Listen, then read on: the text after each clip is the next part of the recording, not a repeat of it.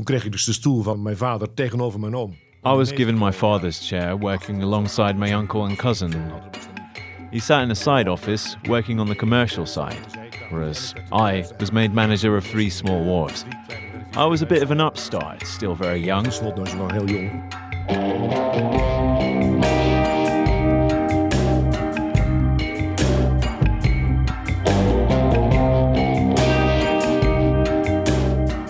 You're listening to On Course, a podcast from Damen about how a visionary idea turned a small company into one of the biggest shipbuilders in the world. Ik werd daar bedrijfsleider. So when I was made manager, it was quite difficult. There were managers at all three of the wharves who had their own ideas.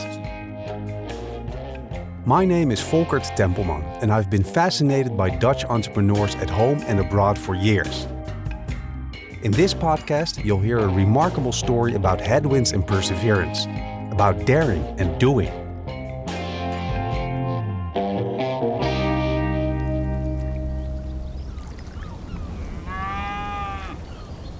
Hardinxveld-Giessendam, a small village in Alblasserwaard, on the north bank of the Merwede River, near Rotterdam. If you walk along the dike here, you see the wide river flowing past. Behind it, a little further away, lie the small green islands of the Biesbos. Look the other way, and you see a polder landscape. It couldn't be more Dutch, anything but spectacular. But still, there's a reason why we're here. Because this is the place where the Damen story begins.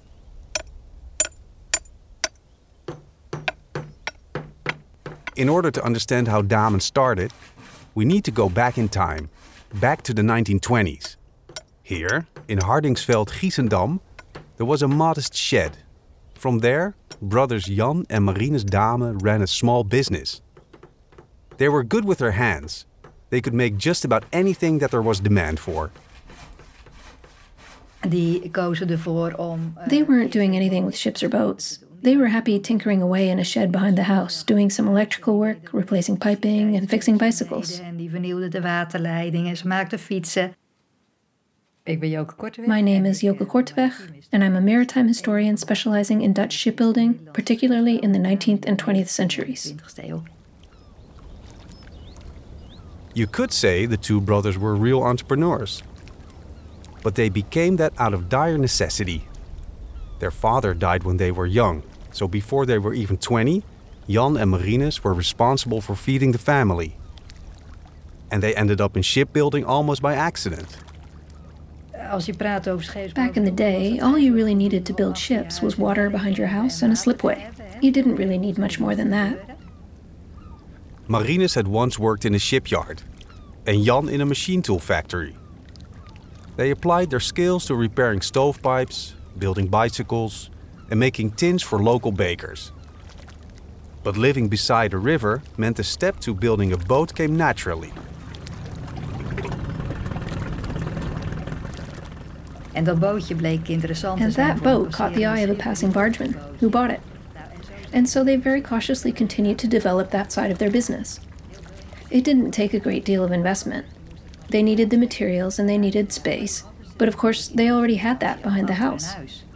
Ik heb het idee dat I get the sense that there was a lot of coincidence involved and entrepreneurial spirit. They had inquiring minds, they were interested in what was going on around them, and thought about how they could make money. The boat they actually built for their own use turned out to be something they could sell. So those enterprising young men thought, well, we can take this further. kunnen we ook nog meer mee gaan doen eh, waarschijnlijk.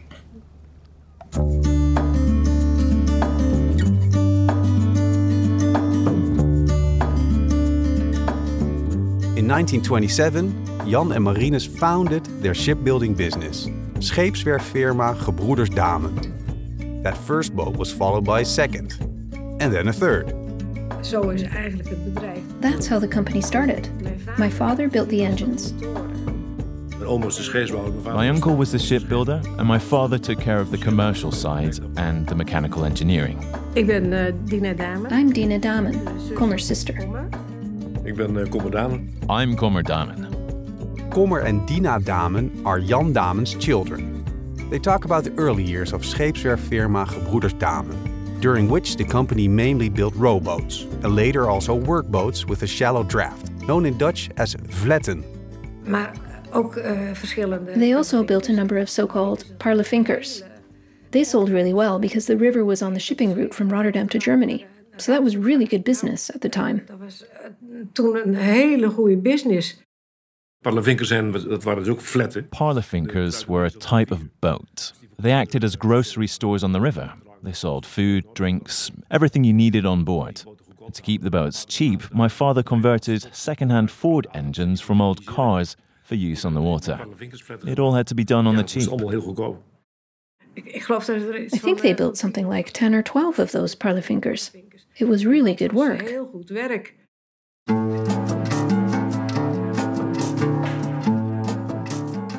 The Damen brothers were very adaptable. They had a keen sense of where the demand was and cleverly responded to it. And so their firm steadily grew. Four years after its founding, in 1931, they moved to a real shipyard beside the Merwede. This allowed them to ramp up production. In 12 years, they built more than 100 ships. And even when the Second World War had the Netherlands and the rest of Europe in its grip, Jan and Marinus were able to turn circumstances to their advantage with their inventiveness.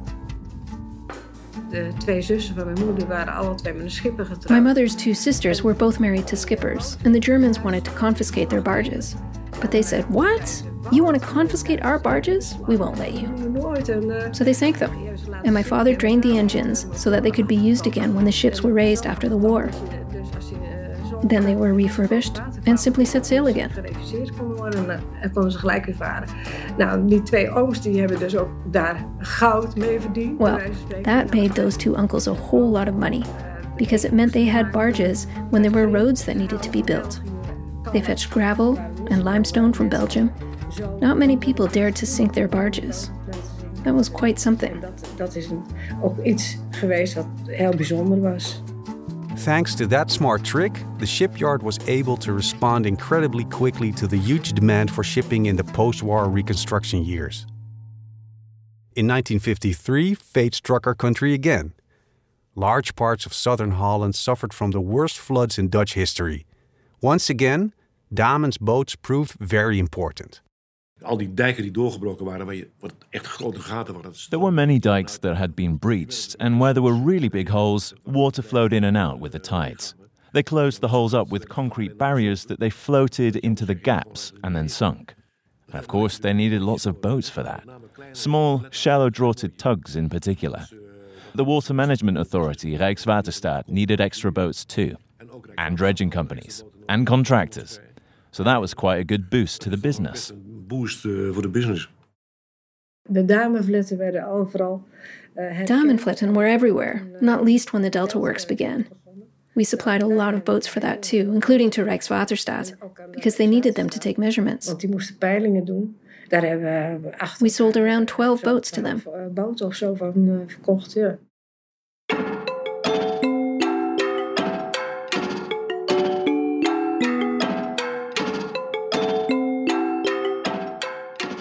Kommer was born in 1944 and Dina a few years later.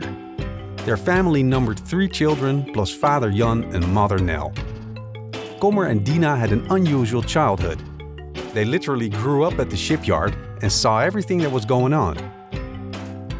Die was uh, toen al heel slim en Even back then, he was very smart and forward thinking. He actually skipped a year, which meant he went straight from the first year to the third year.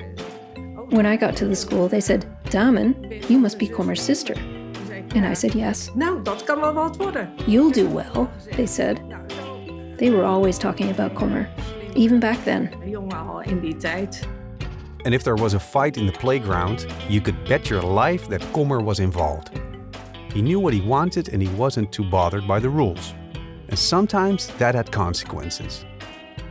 Er kwamen ook soms mensen. Sometimes people would come to our door and say, That son of yours has taken all the apples from our tree. appeltjes van de boom gehaald. Weet je wat? My mother knew he'd brought apples home, but she didn't know where they were from. He said someone had just given them to him. Die had hij zomaar gekregen. But no, he'd picked them from the orchard. He was always getting into trouble. Er, er was altijd wel wat. Of course, back then, no one had any idea what Kommer's free spirited character would later lead to.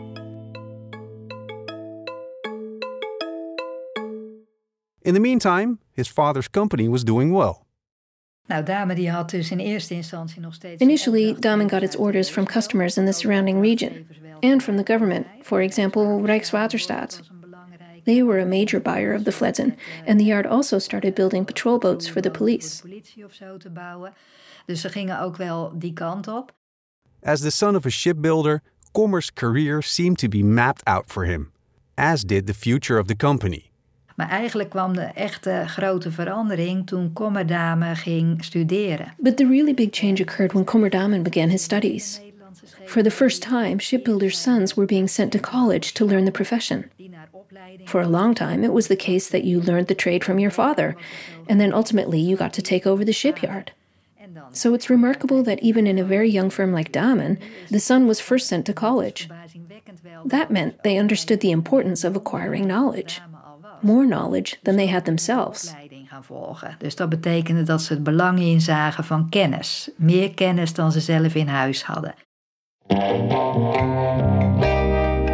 Hij is natuurlijk eh, naar de... Of course, he went to the technical college because he wanted to go into shipbuilding. de HTS is de hogere technische The. HTS was the higher technical school, a kind of polytechnic for shipbuilding. They taught all the subjects you needed to be able to design a ship. My name is Piet Hein Noordenbos. I first met Kommer when I went to the HTS. Kommer was in the second year, and he'd had a turbulent year before that. jaar daarvoor gehad. En toen... eh, He didn't always turn up for classes. He spent more time in the cafe than at school, so he was eventually expelled. was de school afgestuurd. Ik was nogal... I was a rather undisciplined student, so I got expelled. En eh, ja, mijn vader vond dat verschrikkelijk natuurlijk. Of course, my father was appalled, and he wasn't allowed back. Then my father wrote a letter, which I still have. It says something along the lines of He's such a lovely boy. Won't you take him back? Het is ook zo'n lieve jongen, mag hij alsjeblieft terugkomen op school? And so they decided to take me back a year later. That meant in September. They would only allow me to come back in the next academic year. So they said then he should spend a year of practical learning. So he went to the IHC shipyard.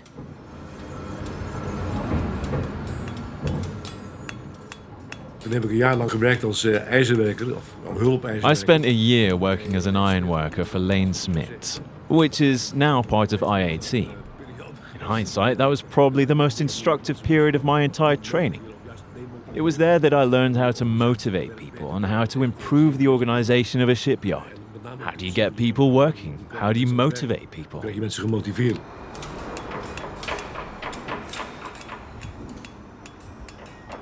Voor half negen Nothing happened in that shipyard before 8:30 in the morning because there was no management around.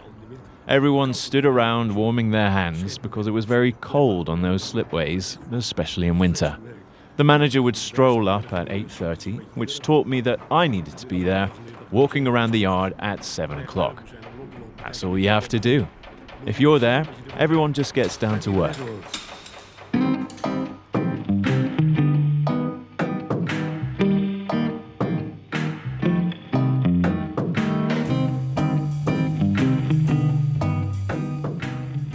After his year at the shipyard, Kommer was allowed to return to school. There he met Piet Hein Noordenbos, who became one of his best friends. Maar hij viel wel op. He stood out. Kommer was always well dressed and he always had a flower in his lapel. He reminded me a bit of Prince Bernhard, but he didn't want to hear that. Dat af, dat het daardoor kwam. En Kommer eh, vertoonde voor in de... Kommer would often hold court during drawing classes, telling us about the shipyard where he had worked and what they were doing wrong in his eyes and how it should be done. niet goed ging. En hoe het eigenlijk zou moeten. And he always knew how to make people laugh. Op, op zijn hand.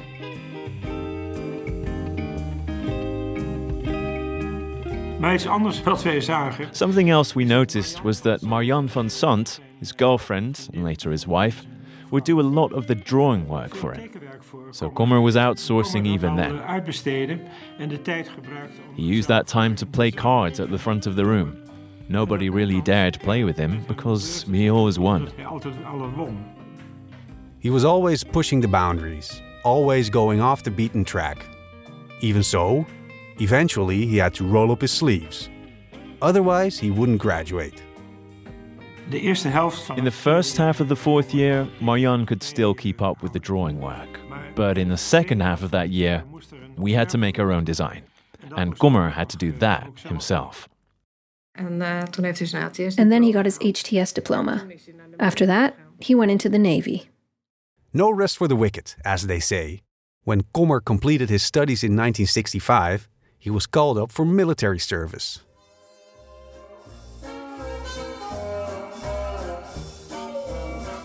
Immediately after we graduated, Kommer and I organized a farewell ball for the HTS on board a ship. After that, we packed our bags and headed to the Navy to do our medical. keuring te gaan voor marine. We krijgen radioles, we krijgen navigatieles. We got radio lessons, navigation lessons, and dancing lessons. You might wonder why. Well, if you arrive in a foreign port on board a Navy ship, you're expected to report to the ambassador or to a dignitary. And that usually provides the excuse for a party, which means you need to be able to dance. organiseren. En dan moet je kunnen dansen. The two friends had the privilege of being made navigation reserve officers and were put on special missions. In early 1966, they were ordered to sail to Gibraltar on board of a minesweeper delivering a batch of spare parts. On the way, they called at Lisbon. Onze groep van 12 Our crew of 12 men were housed in a single room on board. Imagine there was one staircase down, no way of escape, and we all slept together in that space. You end up bonding with those people. op de heenweg, terwijl we op zee zitten, On the way there, we had to peel potatoes. We sat on the rear deck, and Kommer had a Portuguese phrasebook and was reciting Portuguese words for us to learn. I have to admit, I was pretty seasick. dat ik daar behoorlijk zeeziek was. Die niet zeeziek was, was was one of the few who wasn't. That was when he discovered he was an excellent sailor.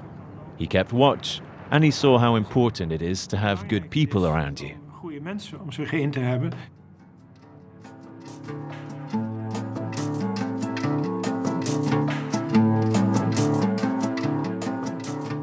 The mission was a success. Back in Holland, a formal graduation ceremony was planned. But Kommer wouldn't be there. He was urgently needed at scheepswerffirma Gebroeders Damen. In Kommer's absence, the firm had continued to grow. But his father Jan was in poor health. He wrote an urgent letter to his son telling him to return home as soon as possible. Kommer was to take his place in the firm. En met With that letter from his father, he was allowed to leave the Navy and start working in the family business. By then, scheepswerffirma Gebroeders Damen was 40 years old and had three wharves. It was a real family firm in which everyone was involved. After dinner, they would often go back to the yard. So, for family members, it was completely natural to start working in the company from a young age. Dina, for example, started working there when she was only 16. But Kommer wasn't that concerned about what others expected from him. Hij wilde een He wanted to sail around the world, but it just wasn't possible at that time. Me and a few friends from the Navy dreamt of sailing around the world, but there was no room for that in my father's plans. He said, You need to start working now, because I've waited for this. Dus dat was gewoon So it was simply out of the question. I just had to start working for the company. bedrijf gaan werken. It took Kommer, then 23 years old, a little while to develop the right attitude to work. Kreeg ik dus de stoel van mijn vader tegenover. I was given my father's chair working alongside my uncle and cousin, who was about eight years older than me and had been working there for a long time. He sat in a side office working on the commercial side, whereas I was made manager of three small wharves. I was a bit of an upstart, still very young, so when I was made manager, it was quite difficult. There were managers at all three of the wharves who had their own ideas, and I remember clashing with one of them, Jan van der Vries. En had ik iets mee afgesproken. En ik, He'd promised to do something, and I had a feeling he wasn't going to do it that day. So I drove to the site at the end of the day and I said, Did you do what you were supposed to do? And he said, No, didn't get around to it. So I punched him really hard in the face. Maar hij was veel sterker dan ik.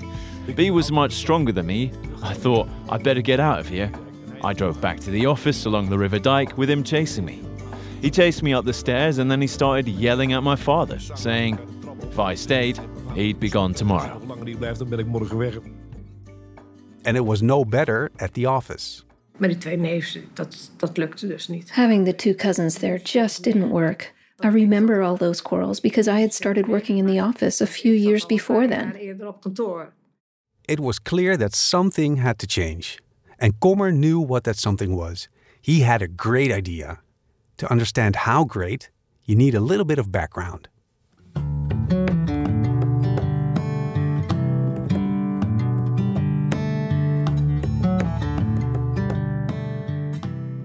After the Second World War, there wasn't much left of the Dutch merchant fleet. And it was proving difficult to build it up again, because there were severe shortages of materials like steel. Only around 1950 did the Dutch shipbuilding industry return to its pre war level. That's when they started building large vessels again, says maritime historian Joke Korteweg. Alleen er was behoorlijk wat veranderd in die hele scheepsbouwindustrie. In de Tweede A great deal had changed throughout the shipbuilding industry. During the Second World War, the Americans urgently needed warships that could be delivered incredibly quickly. They switched to mass producing standard ships. They could do that really fast. In some cases, they managed to build a ship in a little more than a month. And the entire population was deployed for that, even women. Anything to keep the wheels of industry turning. Dus die hadden een hele andere manier van werken gevonden, die ontzettend snel They had hit on a very quick and efficient way of working. Japan had also very quickly adopted that principle. They mass produced and built ships in sections, which they then welded together, which meant they could work really quickly. And in Japan, that was coupled with low wages. So the major shipbuilders in the Netherlands had to consider what they were going to do and how they were going to do it. gaan nadenken over wat gaan wij doen en hoe gaan we dat doen. At school, Kommer had heard a lot about mass production, but his father and uncle were still working in a traditional manner, supplying workboats for the government and dredging companies. When I worked there, we were effectively working indirectly for the dredging companies because they would typically take on work somewhere abroad and then had to quickly mobilize all the necessary equipment. So they would call my father to ask if he had a second hand workboat for sale because they had to go to Bahrain or Argentina or wherever. He would usually know where he could get one from a private owner and sell it on to them. Wat ik in was dat... eh, I realized that the dredging companies were buying those second-hand vessels because they could be delivered fast. Then the idea struck me. If you stocked the components, you could assemble one of those things in around two weeks, which is a short enough delivery time. Eigenlijk zou je schepen op voorraad The main thing was to be able to build quickly, so that when they got a call from a dredging company, they could deliver really fast. And they could sell them new ships. Because up until then, if something had to be delivered fast, they would go to a customer who already had a ship, ask if they could do without it for a while, and a few months later, that customer would receive a new ship, and then they'd sell it on really quickly. That worked for a traditional shipyard. But of course, it's much better to be able to sell a new ship, not least for financial reasons. Ook financieel beter. So Kommer drew up a plan. You might say a revolutionary plan, setting out his vision for the future. But that led to new tensions within the family.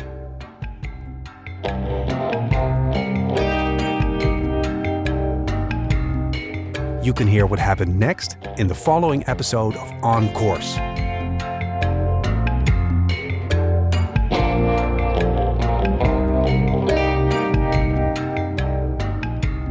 You've been listening to On Course, a podcast from Damen made by audio agency Airborne. Don't want to miss another episode? Subscribe in your favorite podcast app.